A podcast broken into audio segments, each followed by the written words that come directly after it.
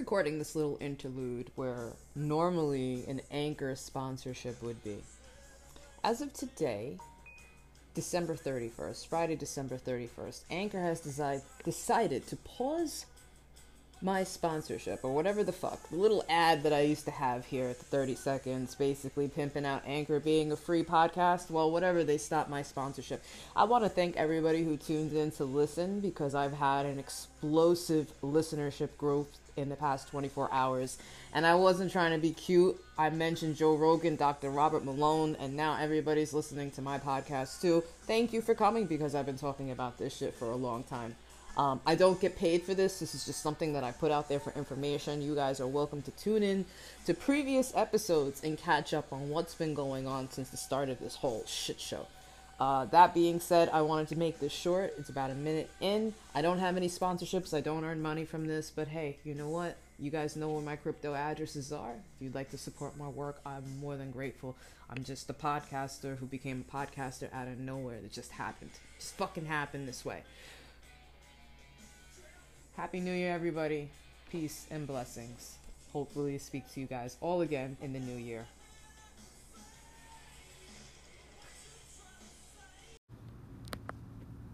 Good afternoon. It is Sunday, January 10th, 2021. It is a crisp, cold day here in the Northeast. The sky is mostly clear, light blue. The sun is out. Sun is out. It feels beautiful. But uh, right now, it's, it's hiding behind a uh, little chemtrail cloud. So I have something to read. I have something to read to you guys because, uh, you know, with everything that's been going on, and it's it's a lot. You know, I can't get into it all here, but as we know, anybody who uses Twitter knows that there has been, or or any social media, there has been a great purge uh, since uh, everything transpired at the Capitol, and um, you know, in my previous podcast, I say, you know, they do this for a reason. Obviously, uh, if you're a threat, and I've said this to many people, I've said this to friends before. I've I've had uh, one particular friend. Uh, he got banned from Twitter like three times. I don't know how many times, but um, just for speaking the harsh truth. And uh, now it's like this one full fell swoop. You know, basically to eradicate dissenting voices or opinions. And uh, is it fear? Is it just uh, abuse of authority, abuse of power? Is it legal? Is it illegal? Like I don't know, to be honest with you. But it, it, it, it obviously says something. They want to silence them. And if you got deleted, then they wanted to silence you. Uh, at the end of the day, if it's too much of a challenge or if it disrupts their plans, then they will definitely try and silence you. Um, so let's get to this article here. It is it is entitled Biocode. It, it's actually it was um, published April 9th, 2013. So we're talking eight. We're going eight years ago, nearly eight years ago. It's a research article, open access, on the BMC Bioinformatics uh, website, entitled Biocode: Two Biologically Compatible Algorithms for Embedding Data in Non-Coding and Coding Regions of DNA. So I suppose the publishers are David Haughton and Felix Balado, and um, yeah, you can check it out on the website yourself if you're interested. So the abstract is a background. In recent times, the application of deoxyribonucleic acid, DNA, has diversified with the emergence of fields such as DNA computing and DNA data embedding. DNA data embedding, also known as DNA watermarking or DNA stenography, aims to develop robust algorithms for encoding non genetic information in DNA. I'll repeat that. DNA data embedding, also known as DNA watermarking or DNA stenography, aims to develop robust algorithms for encoding non genetic information in DNA. Inherently, DNA is a digital medium whereby the nucleotide bases act as digital symbols, a fact which underpins all bioinformatics techniques and which also makes trivial information encoding using DNA straightforward. However, the situation is more complex than methods which aim at embedding information in the genomes of living organisms. DNA is susceptible to mutations which act as a noisy channel from the point of view of information encoding using DNA. This means that the DNA embedding field is closely related to digital communications. Moreover, it is a particularly unique digital communications area because important biological constraints must be observed by all methods.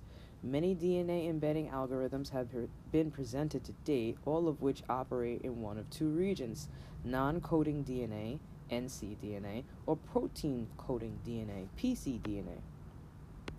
Alright, I didn't expect to get this deep.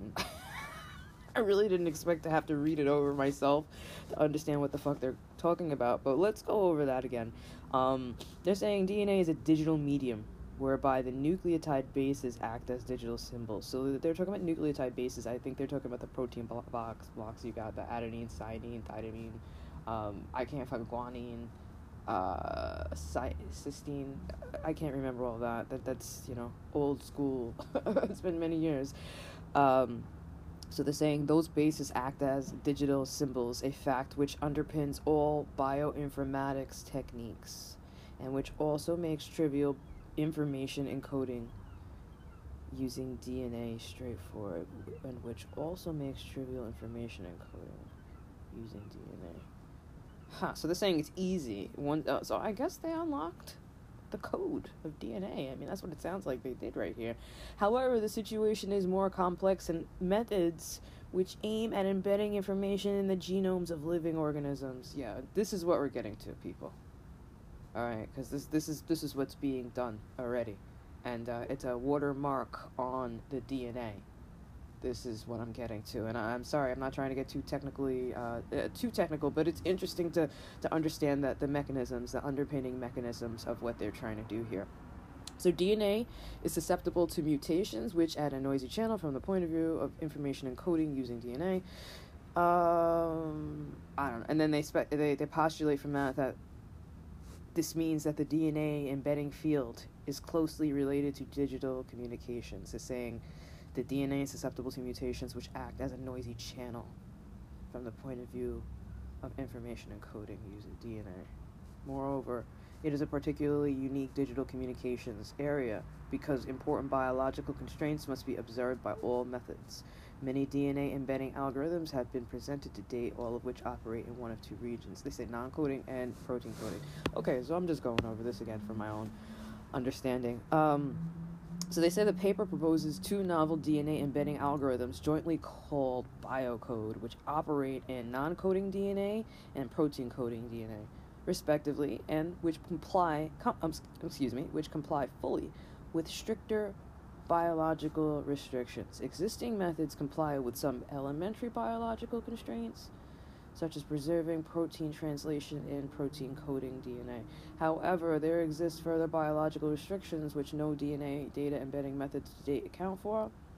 Observing these constraints is key to increasing the biocompatibility and, in turn, the robustness of information encoded in DNA. I'm gonna have to come back to this because I forgot that I had bacon frying. I always do this. Oh shit! All right, so this is a bit of an article, but but what we're getting here is coding and watermarking. So that's really what I wanted to go over here in this initial segment. Um, interest in using.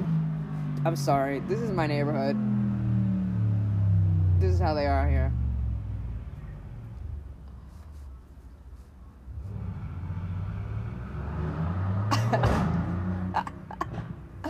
Alright, let me go get my bacon. We'll finish this up in a little bit. These fucking people.